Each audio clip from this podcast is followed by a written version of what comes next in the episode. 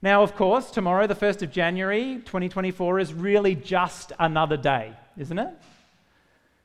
But there's a sense that in this week and even this weekend and this morning, it's a good opportunity for us to pause, to reflect with God and each other on His activity in the past, our hope for the future, and the content or the state or condition of our soul in the present.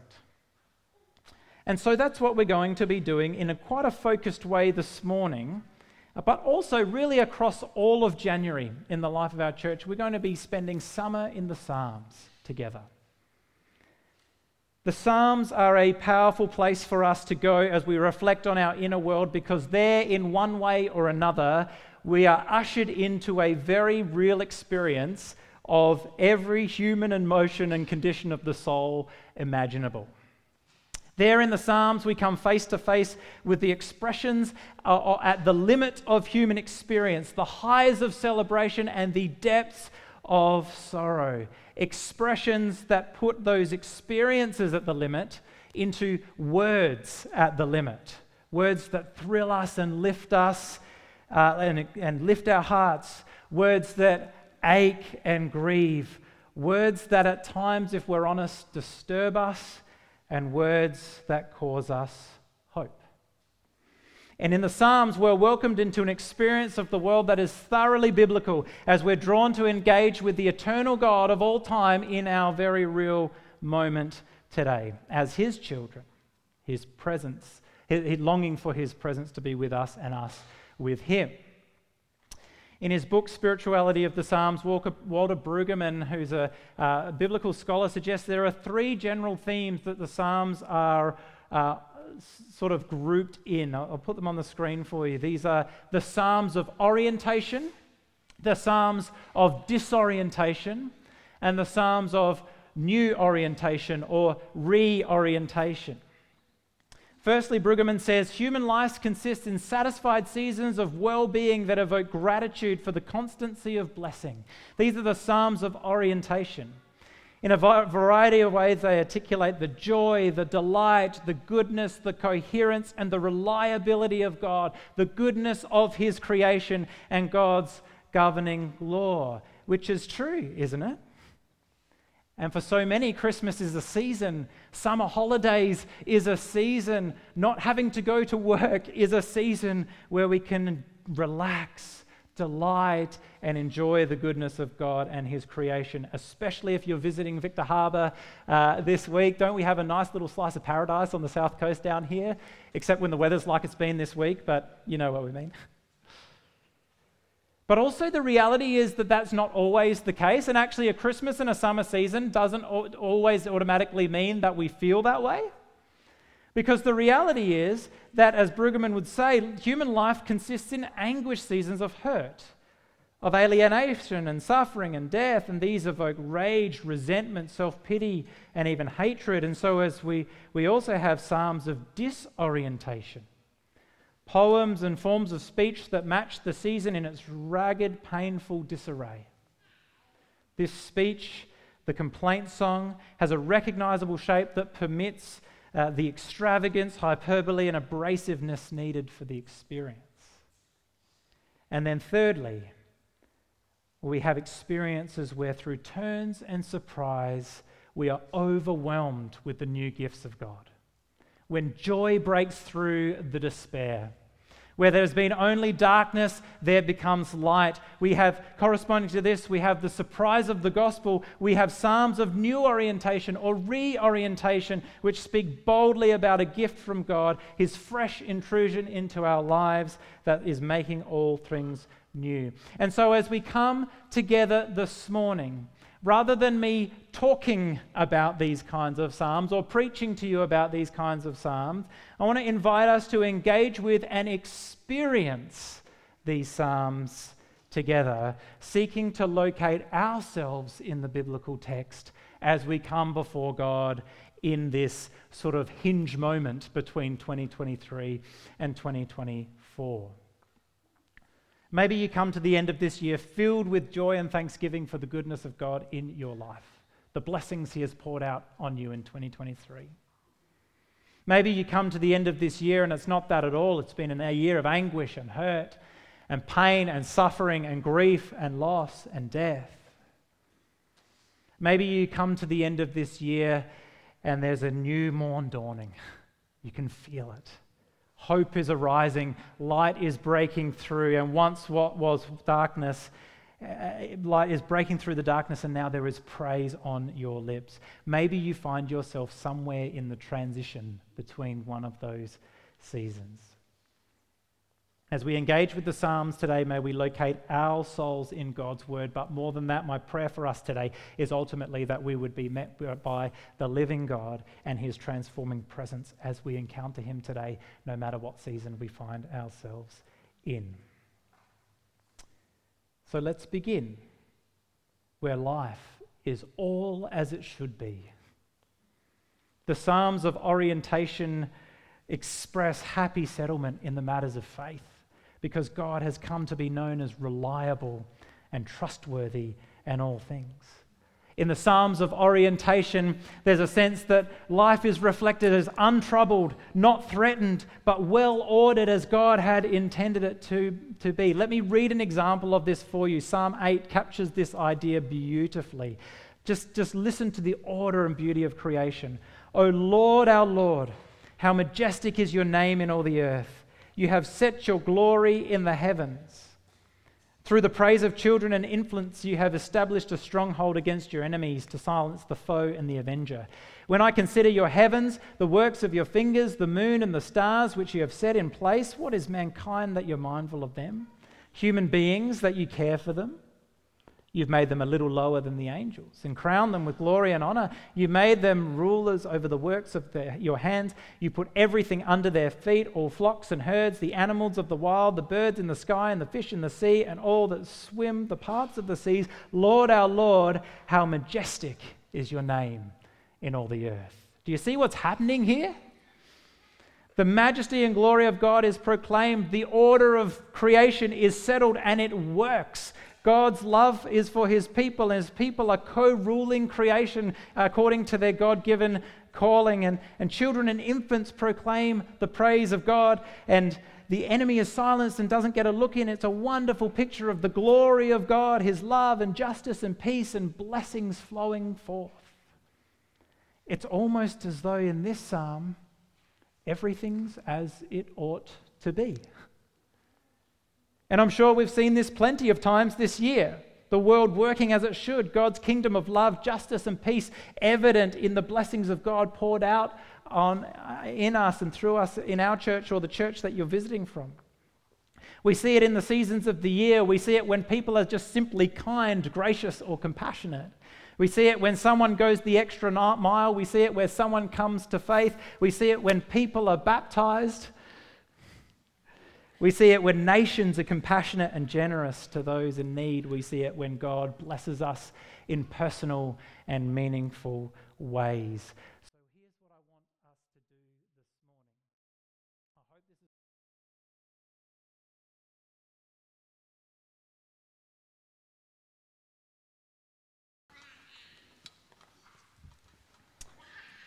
Indeed, our God is great and his blessings flow, and he's always at work, and his world is wonderful and beautiful, and his name is majestic in all the earth. And yet, the reality is, we know, sometimes all too painfully well, that life is increasingly disorienting, out of balance, filled with pain we experience sorrow, grief, and loss. There is something not right with my Father's world. You see, we're used to the Psalms of orientation. We're used to praise and adoration. We're used to order and beauty and goodness because, really, they're the nice ones. they're the easy choice for a worship leader to choose the Psalms of orientation. But when we come to the Psalms of disorientation, psalms of lament, psalms of complaint, they're often barely used in corporate worship, let alone our own private worship as well, because I wonder whether we come to believe that if we acknowledge or seek to face the reality of negativity or pain, that somehow we're expressing failure of faith or mistrust or untrust in God. If we name the pain or acknowledge the disorientation, sometimes we feel like we're being unfaithful or even irreverent. But the reality is, for the trusting community and for the trusting believer, no matter how small your trust or how small your faith at any given moment, praying the Psalms of lament, complaint, and disorientation insists that we engage with life as it actually is and not in some sort of triumphalistic pretend way.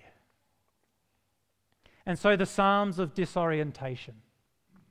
They give us both language and permission to come to God as we really are, not as we think we should be. In the Psalms of disorientation, we see words that ache words that are real, words that disturb us and maybe we feel shouldn't even be in the Bible or said out loud or expressed according to our modern sensitivities. But it's also true that these words are expressions of experiences that shouldn't have been experienced either in my Father's world, and yet something is not right.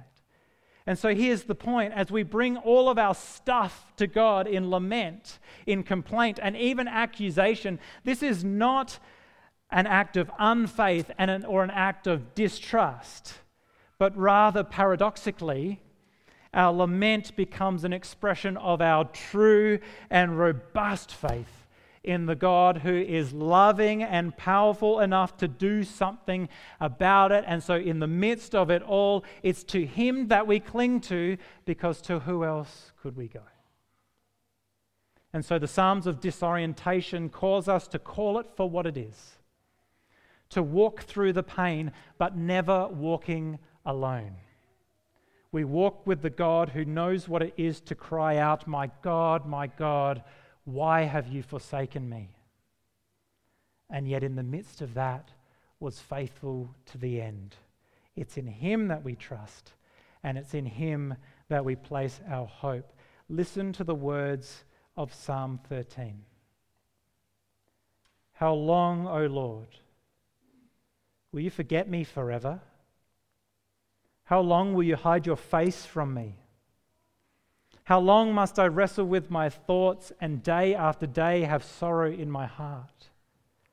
How long will my enemy triumph over me? Look on me and answer, Lord my God. Give light to my eyes, or I will sleep in death. And my enemy will say, I have overcome him, and my foes will rejoice when I fall. But I trust in your unfailing love. My heart rejoices in your salvation. I will sing the Lord's praise, for he has been good to me. As we sit on this transitional day with all of 2023 behind us and all of 2024 ahead of us, I want to hold some space for a moment today in our gathering to allow us to lament all that was not as it should be in my Father's world in 2023. To face life as it really is, to grow as an authentic community of faith together, to lament not as an act of unfaith or distrust, but as an act of faith in the one who has the power over sin, darkness, and death. As an act of trust in the one who is loving and gracious and kind and meets us where we are at today. So I wonder as you look back on 2023 in your world, I invite you to consider and name this. What have you experienced this year that is not as our Father's world should be? What have you experienced this year that is not as our Father's world should be? Where have you seen pain or sorrow or grief or loss or brokenness? Maybe it's been through someone bullying you at school. Maybe it's an injustice that you or someone you love has experienced. Maybe it's the loss of a relationship this year. Maybe on a global scale, we, we think of things like war and poverty and disaster. Maybe on a personal level, we think of stress, strain, pressure, anxiety. Maybe we think of our kids and all that we long for them. Maybe we think of a hope that's been deferred. Maybe we think of an expectation that's been unmet. Now, this one's a little more personal, so I'm gonna, not going to make you get into groups and share your deepest thoughts. but I do want to allow opportunity for us to, again, communally engage with this. And so that number on the screen, full disclosure, is my mobile number, right? So anything you text to me, I will read. So be as general as you like, and if my number happens to be in your phone, I'll know it's you, but don't worry, I'll use discretion. I won't name you in front of the church. But I do want to have a moment communally together to just sit in the space and acknowledge the reality that there is stuff in our world, in our lives, that is not as it ought to be, and to bring that before God this morning. And so, Susie, are you happy to play for us? Just um, we're going to sing a song together around this in a moment. Um, Susie, if you're happy to lead in that, um, I just encourage you be as ger- general as you want. Um, text them in to that number, and as they come through, I'm going to lead us in prayer just by naming some of the reality of this year that it has been. As we thank God for His blessings, we, blessings, we also acknowledge the reality of what some of this year has been.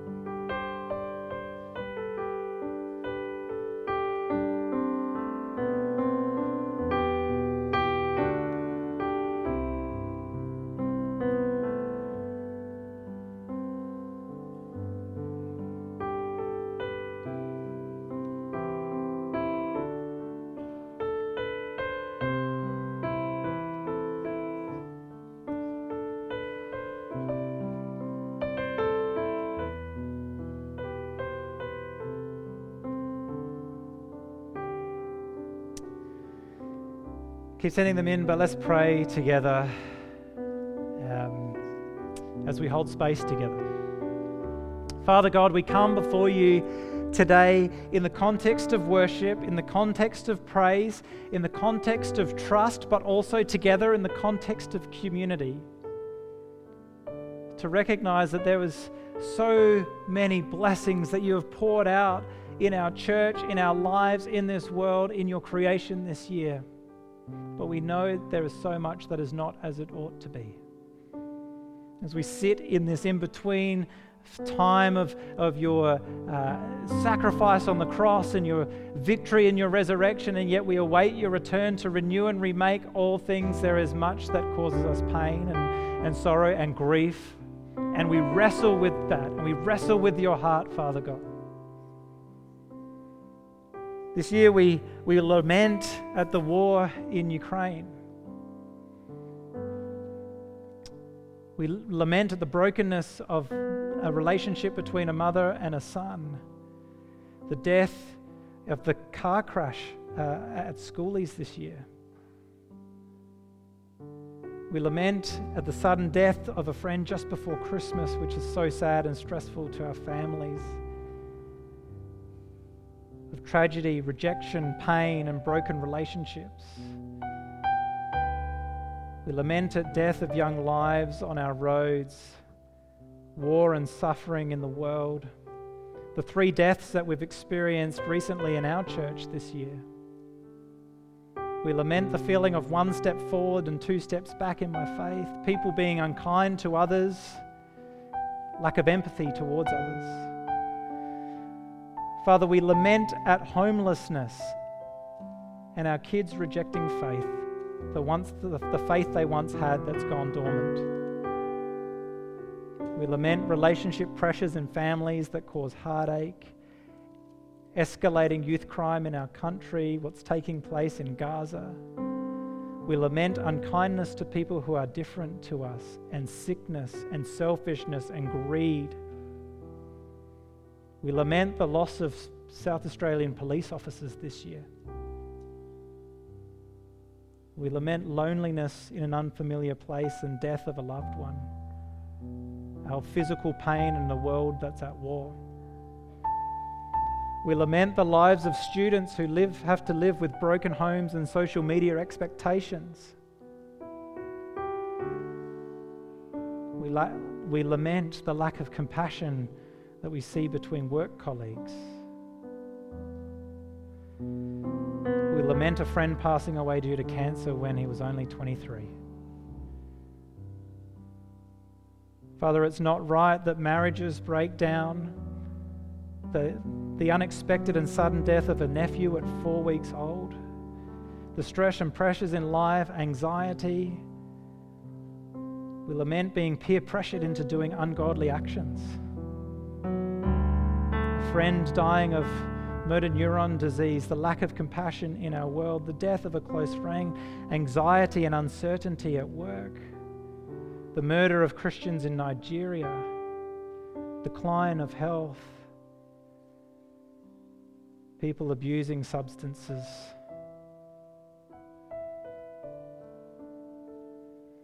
Overwhelming sorrow at the injustice of invasion and warfare, social injustice.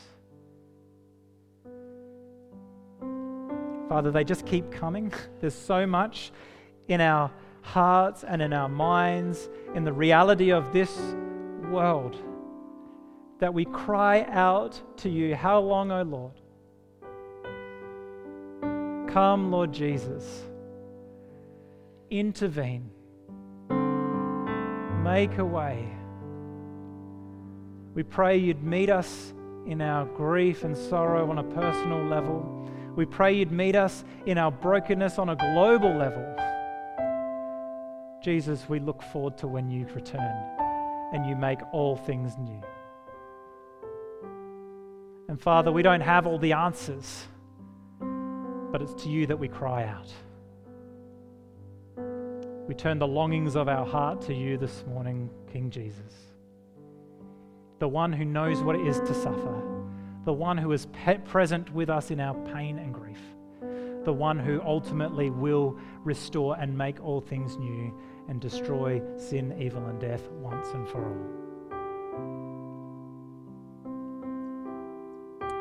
And so we lament, we cry out, we say, Come, Lord Jesus. Lord, have mercy. Lord, have mercy. Would you stand with us as we sing in response to this moment, acknowledging the God who with us, both in the highs but also in the dead. A God who invites no matter what. This is new to us. The Psalms of disorientation face the reality of life that is that it is not all as it should be in our Father's world. And it's painful and it's messy and we cry out, How long, O Lord? And this is important because the repeated pattern of the laments and complaints involves a move and a shift where we move from disorientation to a new or a reorientation. And so the Psalms of disorientation have this move, which we saw in Psalm 13 from plea, How long, O Lord? to praise. Yet I will sing the Lord's praise, for he has been good to me. It's the fullness of both, isn't it? The Psalms of reorientation are not about the natural outcome of trouble, but are about God's intervention or the transformation made possible by God who causes new life to spring forth where none seems possible. God hears, God answers, God restores. He resolves and He makes new. He heals, He transforms, and He redeems. And I'll praise Him. Let me read to you Psalm 30, an example of a praise and thanksgiving for God's redeeming work. Notice the shift from lament to praise that takes place in this psalm. I will exalt you, Lord, for you have lifted me out of the depths and did not let my enemies gloat over me. Lord my God, I called to, you, to you for help, and you healed me. You, Lord, brought me up from the realm of the dead. You spared me from going down to the pit. Sing praises of the Lord, you, his faithful people. Praise his holy name, for his anger lasts only a moment but his favor lasts a lifetime. Weeping may stay for the night, but rejoicing comes in the morning.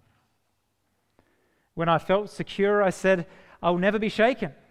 Lord, when you favored me, you made my royal mountain stand firm, but when you hid your face, I was dismayed. To you, Lord, I called. To the Lord, I cried for mercy. What is gained if I'm silenced, if I go down to the pit? Will the dust praise you? Will it proclaim your faithfulness? Hear, Lord, and be merciful to me. Lord, be my help. You turned my wailing into dancing. You removed my sackcloth and clothed me with joy, that my heart may sing your praises and not be silent. Lord, my God, I will praise you forever. God hears, God answers, he restores, He resolves, He makes new, He heals, transforms, and redeems. And so I will praise Him. And so, as our final way of engaging this morning, I want to again encourage you to look back. Do you know the number one command in Scripture? Remember. We're, going to, we're doing a lot of that today. I want to encourage you to remember this past year. And here's the final question where have you seen God's answer to prayer, God's intervention, God's healing, restoration, or the making of things new in 2023? Where have you seen God's answer to prayer, intervention, healing, and restoration, or the making of things new in 2023? And here's how we're going to do this because we, um, again, I want us to. Uh, to participate and to make it count. I was going to say make it stick, which is actually what we're going to do. We're going to take some sticky notes and we're going to stick it on the cross.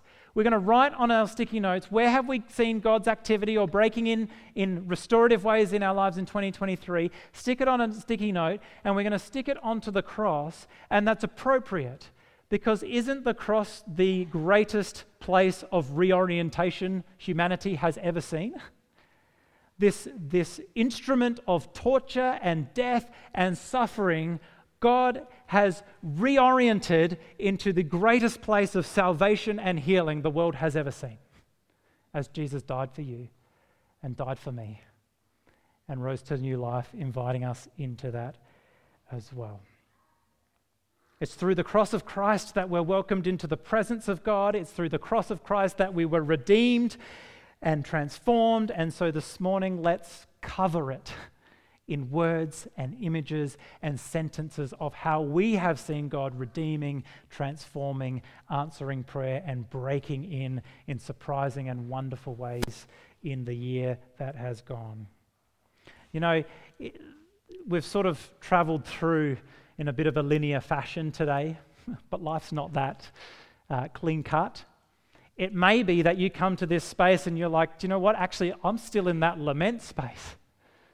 I'm still aching. I'm still longing for God's renewal, God's transformation. If that's you, write that down. Write what you long for. The invitation is what have you seen or what do you long for? As an act of trust that God is the God who reorients us in the midst of this orientation. Let's, uh, let's stand and sing. We're going to sing two songs to close out. I praise the name just as a great anthem of the goodness of Jesus and his work on the cross. And then, really, what is a prayer for us all as a community and our churches and a people of God as we move into the new year that we would be a people who cry out in word and deed All hail King Jesus. And that's our prayer, isn't it? All hail King Jesus, our Lord and our God. Worthy as worship, no matter what our circumstance. We'll praise you on the mountaintop, we'll praise you in the valley, we'll praise you when we're in between, because you alone are worthy of our worship. King Jesus, that's the cry of our heart as we uh, move into the rest of this day and the clock ticks over tonight at 12:01. Our hope is not in an arbitrary clean slate where the date changes to the 1st of January. Our hope is in you, the living resurrected God, Jesus the Son of God. And so we worship you and we keep our eyes fixed on you. Lead us into your good and beautiful purposes into this new year, we pray. In Jesus' name. Amen.